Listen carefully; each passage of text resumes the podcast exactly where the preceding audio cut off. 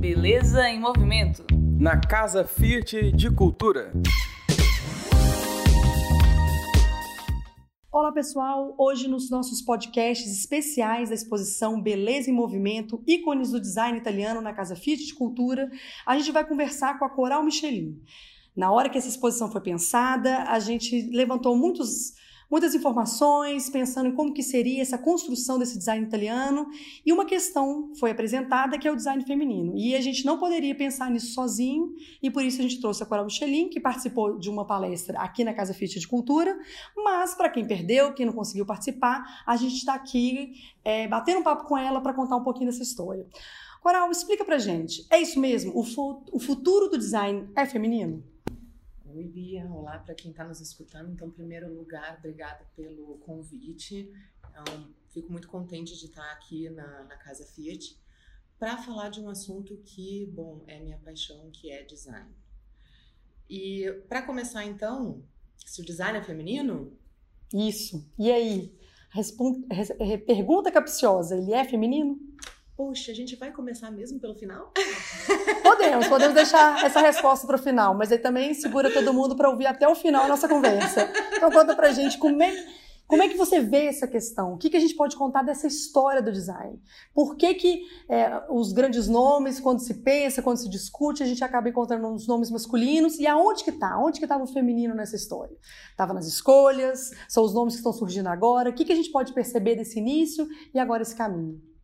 Pois então, eu acho que essa é, a, é, justamente a parte interessante da conversa, porque a gente consegue ter um olhar uh, nesse momento histórico crítico para uh, a linha do tempo do design. Né? Então, quando a gente consegue ter esse olhar da linha do tempo do design, e agora a gente consegue pensar em linha do tempo do design brasileiro também, tem bastante material e já tem bastante publicações, já tem bastante pesquisa mostrando essa linha do tempo, a gente olha para trás e a gente vê, poxa, onde é que estão as mulheres?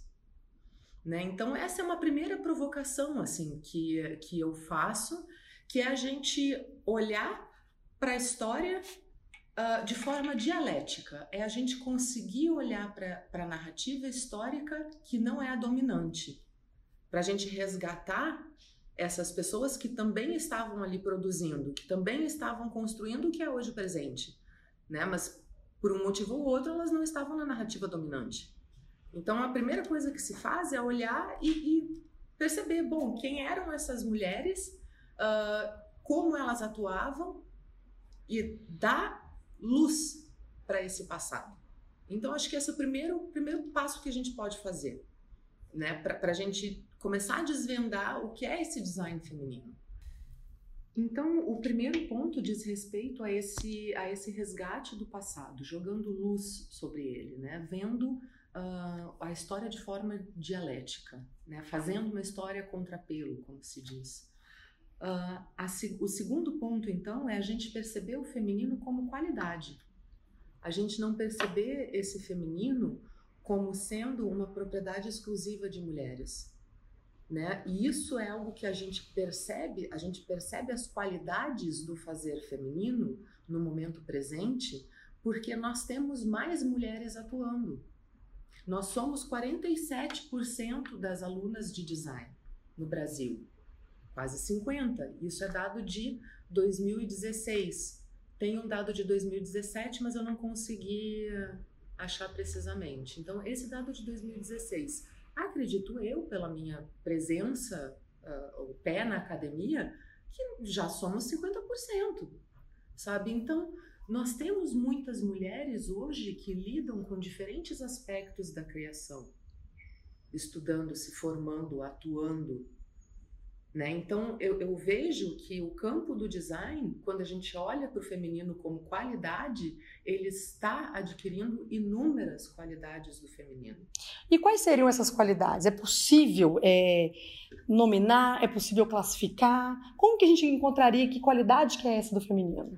Acho que um ponto muito importante da gente, da gente conversar sobre no momento de, de tanta polarização como a gente está vivendo em todos os âmbitos da vida, é, e é, é muito muito importante da gente perceber o feminino como uma qualidade e o masculino como outra qualidade que não são opostas, elas existem em todos nós. Né? Então a gente só expressa mais umas ou outras, né? Mas não, não quer dizer que nós, porque somos homens, somos 100% masculino e porque somos mulheres, somos 100% uh, femininas, né? Então, a partir dessa perspectiva de não dualidade, de não binariedade, é que a gente pode encarar uh, as qualidades femininas. Né? Então, eu, eu arrisco dizer, com base em, em outras pessoas, uh, que existem qualidades femininas, como, por exemplo, a colaboração, como, por exemplo, a predisposição à comunicação, né? porque isso era uma tarefa ancestral da mulher. A mulher criava seus filhos em comunidade. A mulher sempre se apoiou. Então, ela tece o tecido social com a comunicação. E isso foi muito mal visto, porque as qualidades femininas sempre foram reprimidas. É, por que, que as pessoas dizem que a mulher é fofoqueira? Ela está fazendo o tecido social, que bom. Se ela está fazendo fofoca, é porque os valores da sociedade onde ela está vivendo é que estão maliciando isso. Entende? Porque essa é uma qualidade feminina. Hum. Então, qual é outra qualidade feminina? Empatia, cuidado. Né? o feminino é, é a mãe. A expressão máxima do feminino é a mãe. A, a mãe, sendo biológico ou não, mas é a mãe. Então, qual é a característica da mãe? É o acolhimento, é a escuta, é a visão de longo prazo. E quando a gente presta atenção no que está acontecendo com o design hoje, é inegável que o design é feminino. Porque olha as escolas de design que a gente que a gente está vendo hoje fazendo pesquisa e, e atuação, porque design não, não, pode existir design fora da, da academia e fora do mercado ao mesmo tempo. Né? É, esse é o, o real design, onde ele consegue ter toda a sua potencialidade. Me perdi. Não, mas a gente pode falar que né, a gente estava conversando sobre essa questão do design e que hoje ele é, ele não é separado, ele Sim. não é só na academia, ele não é só no mercado. Não, lembrei, lembrei. E o, e o design ele está traçando um novo caminho. Exato. E a gente consegue perceber que ele, ele veio, né, do, da Bauhaus, depois ele veio do design italiano, ele foi conquistando outras medidas, passando por outros limites e hoje ele está caminhando para onde? A gente está conversando desse lado feminino, mas para onde que esse design está caminhando? O que, que a gente pode olhar para o futuro e perceber dessas no, dessa nova necessidade, dessa nova demanda, desse novo público e dessas novas pessoas que estão fazendo design? Eu, eu, não sei se você já viu, assim, eu sempre falo isso porque eu sou a Maria me perder no meio dos assuntos. Vocês já viram aquele filme é, Divertidamente? Sim, muito bom. Sabe aquele trem do pensamento? eu perco ele tantas vezes. Mas estamos aqui juntos para voltar a encontrar Vamos o trem. Lá. Vamos eu consegui lá. achar o trem de novo, mas só para resgatar o, o, que, que eu, eu tinha esquecido, é justamente sobre as abordagens atuais do design, né? elas que estão surgindo na academia e na prática, por isso que eu desviei o assunto. Uh, essas abordagens quais são? E que eu, que eu digo, prestem atenção. São, uh, quando eu chamo de abordagens, é porque tu tem práticas de design, tu tem metodologias de design, tu tem escolas de design, tu tem, né? Então são diferentes categorias de atuação dentro desse amplíssimo leque chamado design. Uh, então tem, por exemplo, o transitional design, que fala sobre uma um framework de trabalho do design para o momento de transição. E quem está à frente do, do programa de pós-graduação e, e, das publicações até sobre o design transicional, como eu estou chamando, ou transitional design, é uma mulher. Né? Então, olha, olha, será que é coincidência? Não é coincidência, né? Então, quer dizer, a gente está vivendo um momento com, com um afloramento de, de qualidades femininas e a gente está vendo também uh, um movimento dentro do design das suas abordagens sendo liderados por mulheres ou com bastante presença de mulheres e que tem a ver com um momento de transformação também. Então, tu tem outro é, que pode se prestar atenção, é o participatory design e o co-design, uh, critical design, speculative design, uh, design para inovação social. Um, deixa eu ver. E bom, eu estou formulando o que está sendo chamado de design ecossistêmico.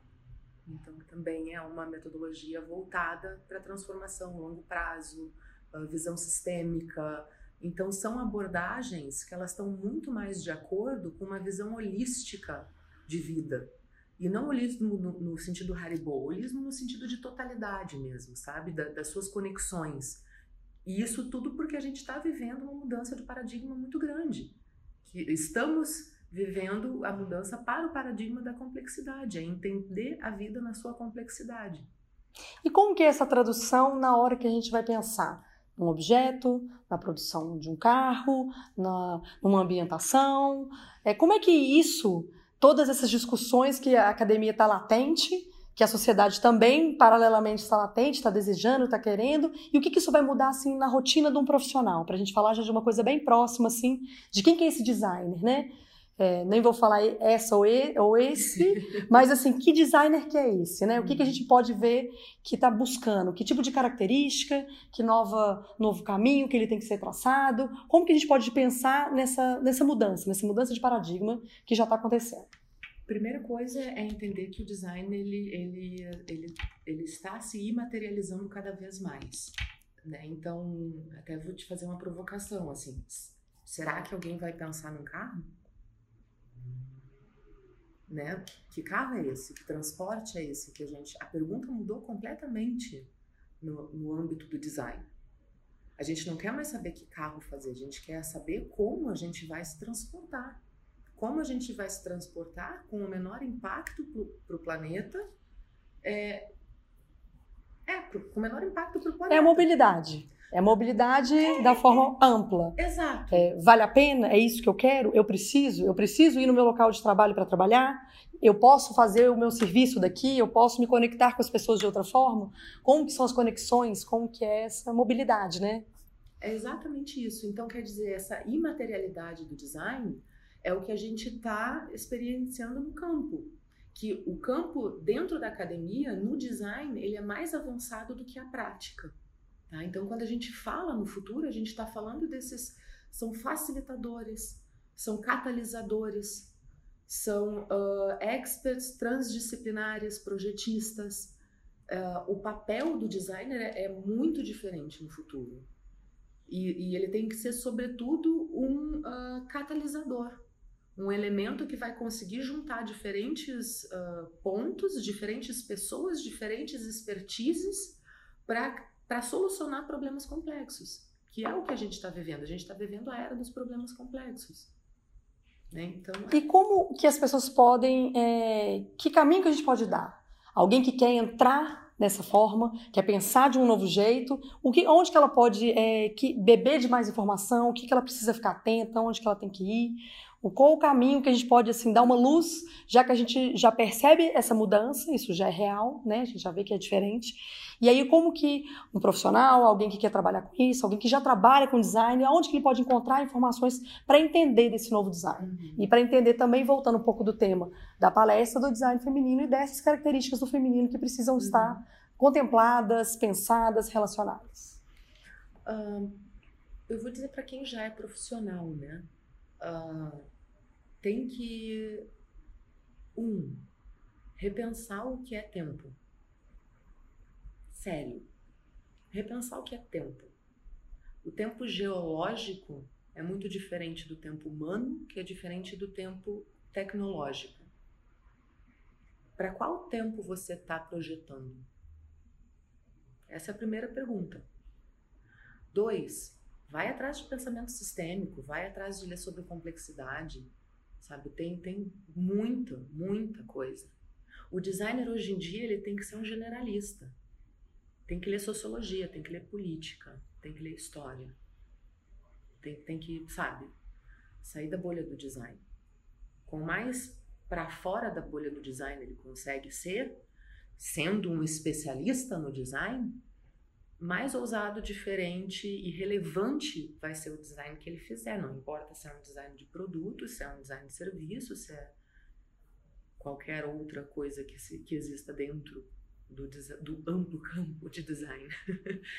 e em relação às qualidades femininas, uh, eu acho que a gente tem um exercício triplo a fazer. Um, e é urgente, buscar igualdade agora. Tu vai convidar alguém para fazer uma mesa de discussão? 50% é mulher. Diversidade também. Agora, o exercício é agora, para ontem. Isso, cara, depende só de cada um. Então, isso não tem a ver só com a profissão, né? Isso tem a ver com uma escolha pessoal. Um, dois, valorize seus próximos, valorize seu local. Veja quem é próximo da, do seu ecossistema social, da sua rede de pessoas que tem um trabalho massa, que vale a pena valorizar. Fala com essa pessoa, se junta com essa pessoa, troca com essa pessoa. Você vai ser um melhor profissional colaborando. Isso é uma qualidade feminina de colaboração. Empatia. Projeta a partir de um ponto empático, a partir de um ponto de entendimento, a partir dessa, dessa mãe que olha e que cuida e que sabe que está todo mundo aprendendo e que sabe que todo mundo já fez alguma cagada na vida. Né? Então, olha para essas pessoas que estão ao redor e projeta para elas. Acho que é isso. Então, para a gente encerrar a nossa conversa, o final, o final dessa palestra, que mensagem que você quer passar para as pessoas, para quem veio aqui na Casa Fit e participou e viu a palestra que é ao vivo, mas para quem está ouvindo, que mensagem que a gente pode falar para poder encerrar essa nossa conversa? Ah, eu acho que são esses três, três pontos exercícios, assim, olhe para o seu passado, valorize o seu passado, escreva uma história a contrapelo no presente e desabroche suas qualidades femininas. Estamos todos precisando delas. ah, é isso. Coral, muito obrigada. Obrigada por ter vindo aqui na nossa palestra e ter participado também desse nosso bate-papo, que ele é rapidinho, mas ele dá um parâmetro. É isso, pessoal. Eu queria dizer que eu conversei agora com a Coral Michelin. Quem quiser saber mais informações dela, o arroba é Coral Michelin. Ela é doutoranda em design, é design para inovação social, design ecossistêmico, mestre em design pela Unicinos, em design estratégico e inovação social, coordenadora de projetos no IED de São Paulo, coordenadora do Centro Ruth Cardoso de São Paulo também, projetista com início no design gráfico e professora também. Eu não podia deixar de falar o currículo todo para todo mundo entender do quem, com quem que a gente estava conversando. Eu sou Bia Starling, estou aqui nos podcasts especiais da exposição Beleza em Movimento, é, ícones do design italiano na Casa Fit Cultura. Ainda dá tempo de participar de, até dia 3 de novembro aqui na Casa Fit Cultura, que fica na Praça da Liberdade, número 10, funcionários. Esperamos por todo mundo, um beijo e até a próxima. Beleza em Movimento. Na Casa Fiat de Cultura.